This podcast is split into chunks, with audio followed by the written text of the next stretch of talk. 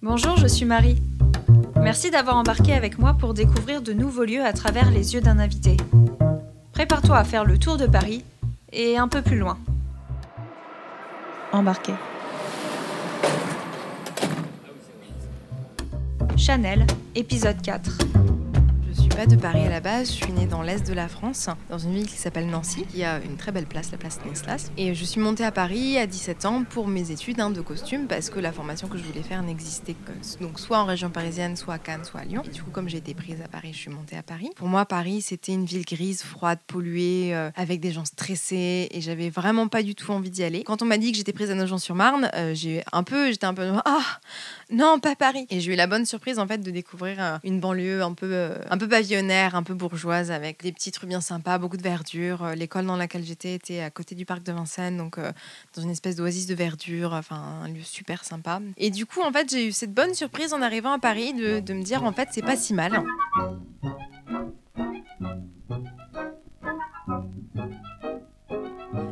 J'habitais en banlieue, mais euh, le, on allait régulièrement sur Paris pour aller au théâtre, parce que dans ma formation, il y avait donc euh, des, des sorties au théâtre, pour aller au musée, pour aller voir des choses.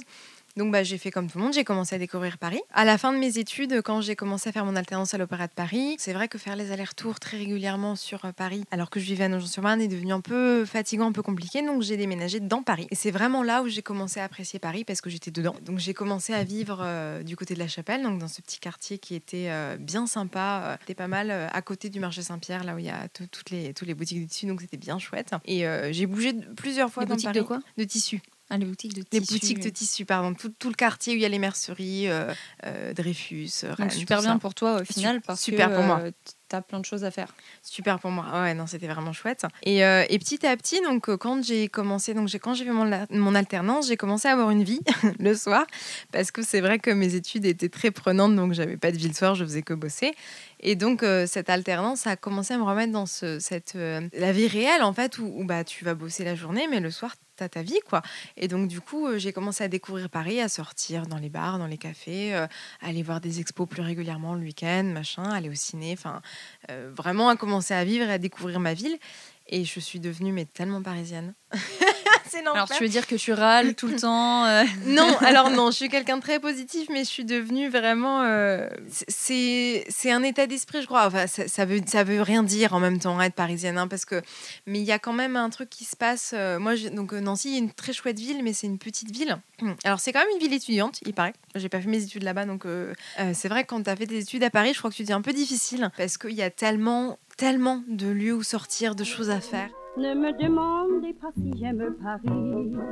Autant demander à l'oiseau dans l'espace s'il aime le ciel ou s'il aime son nid.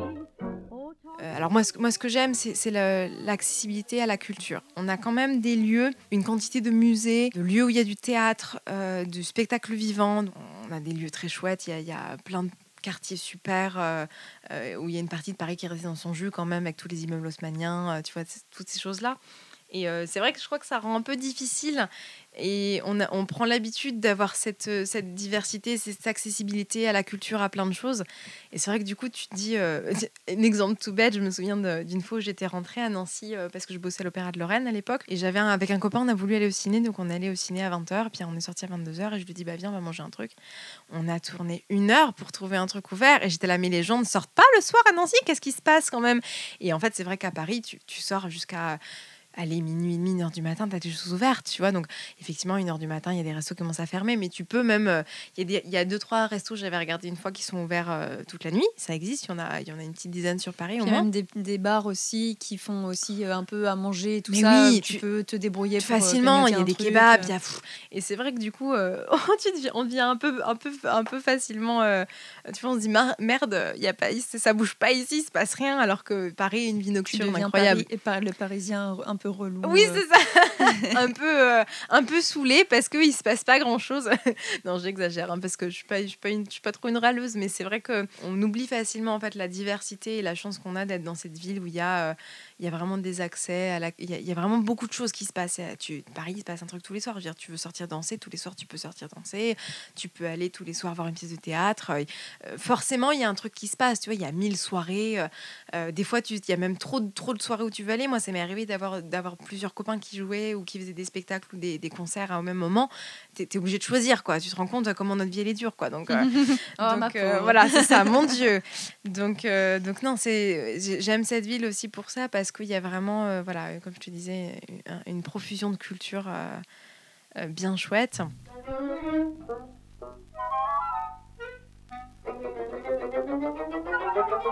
Euh, Paris la nuit aussi c'est beau. Moi j'aime beaucoup me balader la nuit avec toutes les lumières. Ça s'appelle pas la ville lumière pour rien et c'est vrai que j'aime énormément le, la, la nuit à Paris, euh, de tous les, les bâtiments illuminés, euh, l'ambiance qu'il y a est, est très chouette la nuit aussi. Ça, je trouve que c'est une ambiance très différente dans le sens où en journée, bon certes en semaine c'est sûr, euh, ou en semaine tu vois les personnes qui, qui courent partout, euh, qui... tu as des fourmillements de personnes, alors entre les personnes qui viennent de l'extérieur de Paris, soit pour travailler, soit pour euh, se balader, ou les personnes qui travaillent ou qui sont entre deux réunions ou qui ont plein de choses à faire euh, diverses et variées dans Paris, et le soir où en fait c'est beaucoup plus posé. Tu sens que c'est vraiment plus détendu, qu'il y a une ambiance ouais. complètement relâchée. c'est ça. Ouais, ouais. une C'est l'heure de l'apéro. C'est exactement ça. C'est vrai que ça me fait du bien. Moi, j'aime beaucoup retourner à Nancy euh, euh, régulièrement parce que ça me pose, ça respire. Euh, c'est vrai que Paris, on est tout le temps en stress. Il y a deux choses que je déteste le métro, tu détestes ça, et les appels d'air dans le métro. les appels d'air dans le métro, c'est un truc qui m'agace. Mais pour un les point. robes. Pour les robes, pour les cheveux, pour tout, pour le vent que tu te prends dans la tronche, tu portes un sac, euh, il s'envole. Moi, je me suis déjà pris ma housse de costume dans la tronche parce qu'il y avait un appel d'air, ça, ça me saoule. Vraiment, c'est un truc qui m'agace particulièrement. Et la bêtise, les gens dans le métro deviennent bêtes. Le nombre de fois où.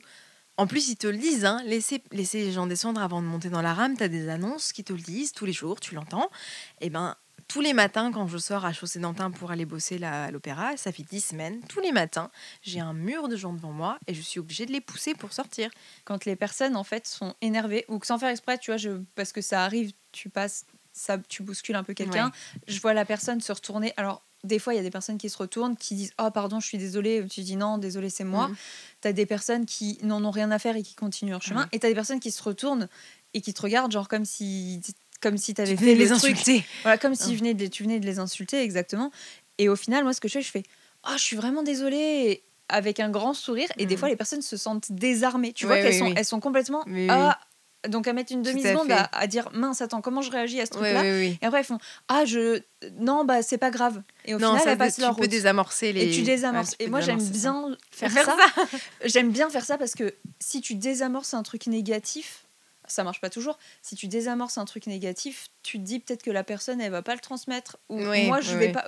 C'est aussi une, Tu une vas pas, manière toi, de te voilà, c'est aussi une manière de te protéger. Parfois elle te sourit en retour alors que Mhm. à la base tu les as poussés ou t'as pas fait exprès. Passe une bonne journée, il y a pas de problème, euh, tout va bien, ta journée euh, continue et, euh, et voilà quoi.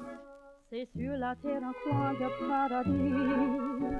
Paris, Paris, Paris. De mes amours, c'est lui le favori. Mais oui, mais oui. Par rapport à la vie de quartier et aux, choses que tu découvres un peu au détour des rues comme ça, euh, j'ai une, enfin c'est pas vraiment une anecdote, mais c'est vrai qu'un jour euh, j'ai découvert un peu par hasard comme ça un, un bar caché à Paris. Il y en a beaucoup, des, enfin il y en a beaucoup, il y en a quelques-uns des bars cachés. Ça c'est un truc que j'avais jamais vu ailleurs qu'en fait qu'à Paris qui est vraiment chouette, je trouve. Et euh, donc, moi, il y en a un que j'aime beaucoup, le Moonshiner. Et euh, tu rentres dans cette petite pizzeria qui est du côté de Bastille, qui paye pas de mine, hein, euh, très noir et blanc, carrelage. euh, bon, euh, pas spécialement mon premier choix de pizzeria, mais euh, pourquoi pas. Et en fait, tu rentres, tu demandes le Moonshiner, il te, il te dit OK, il t'ouvre la porte du frigo et tu rentres dans un bar caché derrière, qui est un bar complètement art déco, sublime, avec euh, euh, des motifs donc euh, bien de palmiers art déco sur les murs noirs et dorés.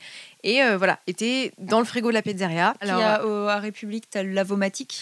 j'allais t'en parler, on m'a dit, est-ce que c'est toi qui m'en as parlé la dernière fois? Je ne sais pas. Non, je pense pas. Alors écoute, on m'a parlé de ce bar il y a pas longtemps en me disant, mais dans ton quartier, euh, il y a ça où Ouais. euh, tu rentres dans cette laverie et euh, tu rentres dans une, Tu dans rentres une dans- des machines. dans et en deux fait, machines en fait, machines, parce que c'est une porte, voilà, une grande qui sont porte. une porte, exactement, et tu rentres dans ce bar. J'ai pas allé parce que j'ai peur de me tromper de laverie parce qu'elle m'a pas donné l'adresse précise. Dans mon quartier, il y a quand même quelques laveries. Je me dis, je vais pas me faire toutes les En machines. c'est facile. Si tu vois à 18h30 euh, des personnes qui font une La queue, queue devant- euh, Devant le lavomatique. magistrale devant le lavomatique, c'est que c'est celui-là. Donc je crois que tu appuies sur un bouton et la porte se déclenche et du coup tu, tu tu rentres. entres. Mais euh, voilà, donc ça c'est un, un deux petits exemples de, de lieux sympas. Et euh, il y a aussi l'été, moi je vais danser sur les quais, il y a- c'est hyper sympa aussi, tu as des Sur, euh, alvéoles. C'est lequel euh, Euh, les- au jardin Tino Rossi, on est à l'air, au soleil, euh, avec le, le- le soleil qui se couche et c'est super agréable et c'est c'est chouette quoi. C'est vraiment des, beaux moments. Je sais pas si c'est une anecdote, mais c'est vrai que j'ai cette petite euh, réflexion assez drôle de ma mère qui était, euh, venue donc avec mon petit. Et, euh, et mon petit frère s'étonnait de voir autant de terrasses et de brasseries. Et euh, ma mère lui dit Mais tu sais pourquoi il y a autant de brasseries à Paris, Ulysse? Parce que les appartements parisiens sont tellement petits que les Parisiens, ils n'ont qu'une envie, c'est se barrer et aller dehors, quoi. et donc, du coup, ça nous avait fait bien rire. Et c'est très vrai. C'est vrai qu'on a euh, des tout petits appartements. Euh, moi, j'ai 21 mètres carrés. C'est minuscule. Et, mais c'est un truc que j'aime bien aussi à Paris. C'est. euh, que, que j'ai commencé à faire vraiment en tant que parisienne. Alors, j'ai commencé à manger des sushis. Je détestais ça avant, mais alors je me suis mise. euh, passion sushi, c'est un truc quand tu montes à Paris, tu manges des sushis. Et, euh, et aussi d'aller bruncher en terrasse le week-end, ou d'aller sortir se poser en terrasse, euh, été comme hiver. hein, moi, j'aime bien, surtout dans les verrières. En hiver, j'adore être dans les terraces, euh, tu sais, verrières. Oui, celles qui sont extérieures mais, Mais- t'es quand même dedans, quand même, voilà. avec les petits, les petits chauffages Voilà, euh, bien plaisants au-dessus. Ouais, ouais, je J'adore ça. Et, on dire. était en terrasse où tu vas euh, bruncher euh, dehors avec les copines. Ou, euh, voilà. Embarqué est un podcast de Marie Renaud. Merci d'avoir écouté. Si tu veux plus de balades, tu me retrouveras sur iTunes, Spotify ou d'autres plateformes de podcast. Et si tu aimes ce podcast, la meilleure façon de le soutenir, c'est de mettre un avis 5 étoiles. En attendant, je te souhaite de la douceur et de belles balades. À très bientôt.